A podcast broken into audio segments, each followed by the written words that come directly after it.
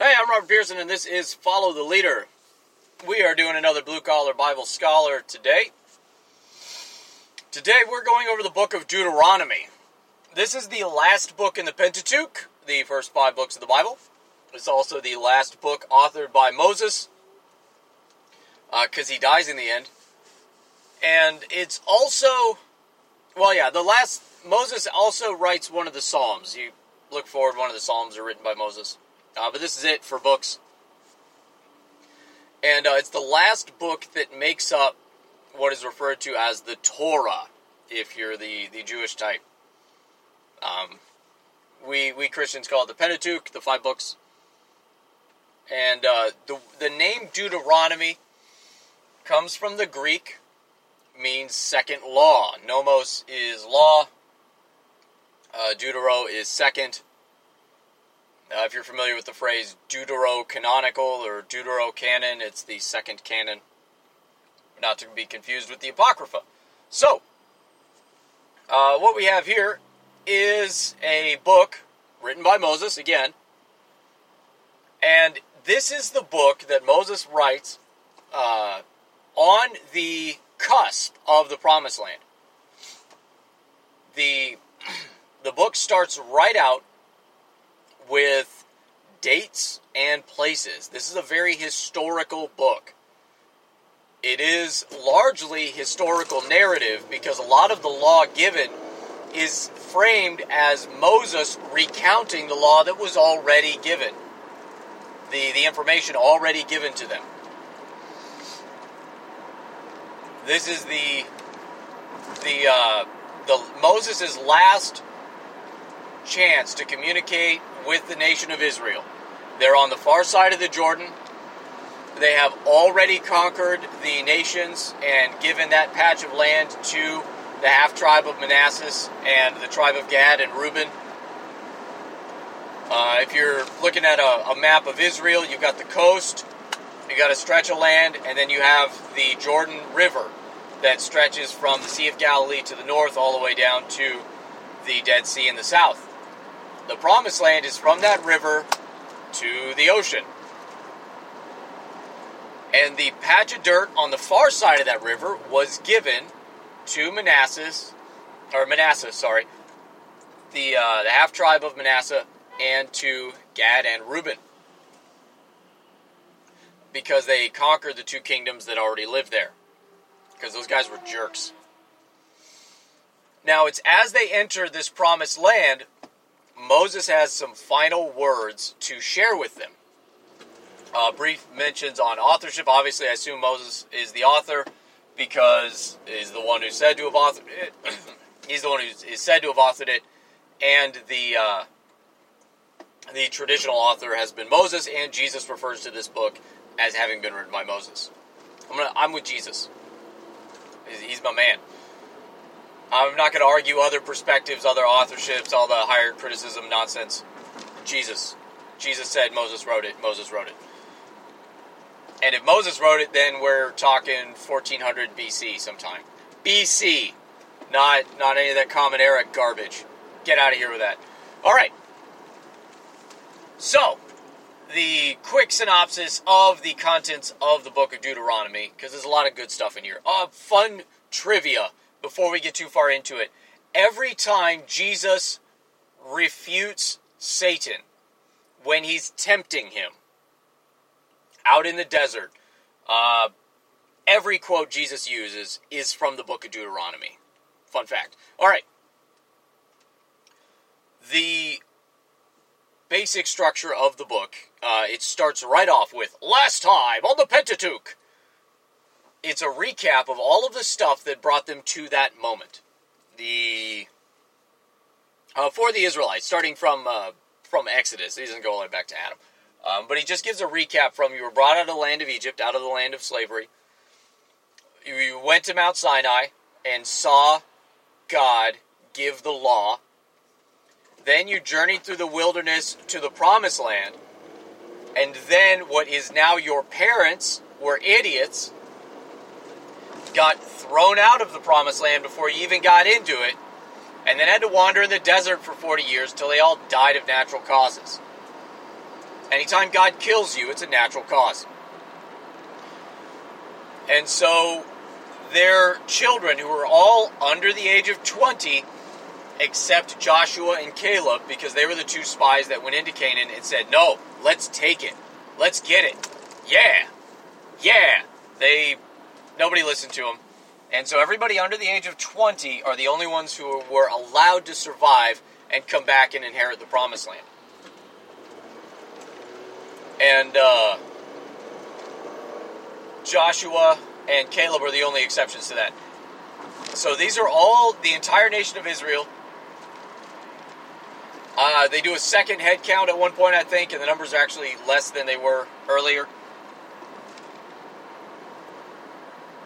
And now the, the Israelites are ready to to go. They're ready to go back into the promised land the first time and uh, take some people out, do what do what they're supposed to do, and get their land. And so the Moses does a full recap of all the events that led up to them being right there, including stuff that happened yesterday for these people, like taking out uh, Og, king of Bashan, and the the other guy I forget right now. And they took out a bunch of the kingdoms on on that border, and so they're sitting there now, just on the other side of the Jordan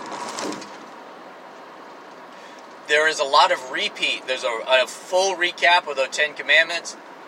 There's a, a long instructional in uh, I think Deuteronomy five is the the Ten Commandments recap, and then uh, six, seven, and eight are all about when you get in the land. Teach your children all of this, so you don't have to learn this nonsense over again. We can see they didn't really do that as well as they maybe could have. Uh, but it, it constantly, and you will do this so your children may know, speak about it when you walk in the way. It happens multiple times between uh, chapter 6 and chapter 8. And then as we go on, there's a few other things, and then he gets to what they're supposed to do now. What are they going to do when they get into the land? When you go into the land is the the very forward looking. Now that we did a recap of where you came from, we we hit up on the main points of the law. What are you going to do? When you get into the land, they are given a list of curses and a list of blesses, uh, blessings. Blesses, bless your heart. So they're given a list of blessings and a list of curses that they are to shout. The entire nation of Israel gets split down the middle. God gives, you know, give these tribes stand over here and have these tribes stand over here and half the half of Israel is going to stand on Mount Ebal. Half of Israel is going to stand on Mount Gerizim. These are two mountains that kind of face each other with a valley between them. And once they get in the promised land, they're going to stand there. And half of them, everybody standing on Mount Ebal, will yell curses, the list of curses, at everybody standing on Mount Gerizim and everybody standing on Mount Gerizim will oh, hit something bad. All right, and will shout the blessings on the other side, and these are the blessings for obedience and the curses for disobedience. Carrot and stick. God is big on discipline. He punishes you for doing evil and rewards you for doing good. Good stuff. Parenting 101, right? So he wants them to get it stuck in their heads. They want all the kids to remember, oh yeah, I remember mom and dad yelling at each other on the on the mountains like that about, you know, what are the blessings and curses. They want he wants a big production so you remember. So the whole nation of Israel remembers, rather, what happened. Why are they there? What are they doing? In uh, all of the curses for disobeying God are really terrible, like plagues and sores and miserable stuff. And all the blessings for obeying God are basically you never get sick, you're going to get rich, and everything will be awesome and you'll enjoy life. It'll be great, guys. Guys, it'll be great. Please, please listen. It's awesome if you listen. And uh, as we go on, there's uh, some more other laws and stuff to, for them to do when they go into the land. And then we get to the end of the book, and uh, there's an appointing now. God chose Joshua to be leader after Moses. he tells Moses, appoint Joshua to be leader after you. And then you're going to go up onto this mountain and die. And Joshua is going to be the one taking over. And so that's the last couple chapters of the book. He appoints Joshua. There's a little bit of a ceremony. He uh, hands over, uh, appoints Aaron, uh, Aaron's successors, and then Aaron goes up on the mountain and dies. That's also in Numbers. I, I think they they recap that also in Deuteronomy. I'm not not 100 percent on the uh, that detail. So the very last chapter then is Moses' death, and he went up onto the mountain, and God allowed him to see the promised land from the mountain, and Moses died, and no one knows where the tomb is to this day. That's weird for Moses to have written. So that's the end of the book. The book ends with Moses' death. They're ready to go in the promised land. Joshua's in charge now. God is still with him, and the book of Joshua will pick up there, in that exact spot. It's a pretty epic saga. So that's the first issue we're going to talk about real quick. Who wrote the last chapter? Uh, why would what? How can Moses write it if he's if he's dead? Well, then the Bible's a lie. God is a lie, and everything's everything's a lie. That's your answer. No, maybe with a little common sense, Moses did a lot of crazy stuff. Maybe God, who already just told him you're going to go up onto that mountain and then die, he was like, "Oh, cool. Let me finish out this book I'm writing real quick." God's like, "Yeah, of course. I told you to write that." And Moses is like, "Bup, bup, bup, bup, bup. All right." And then he died. No one knows where he's buried, I guess. And God's like, "Cool. Let's uh, let's get to it, man."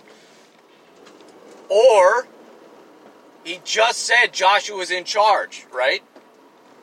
So he just takes the book and is like, "All right, all right, J Town, this is uh, this is where we're at. Here's what I've been doing, and uh, it's all you, man. Take it over. I'm gonna go up on that mountain and die." And Josh was like, "Cool. I uh, got your back, man. Good, good job." It's, it's not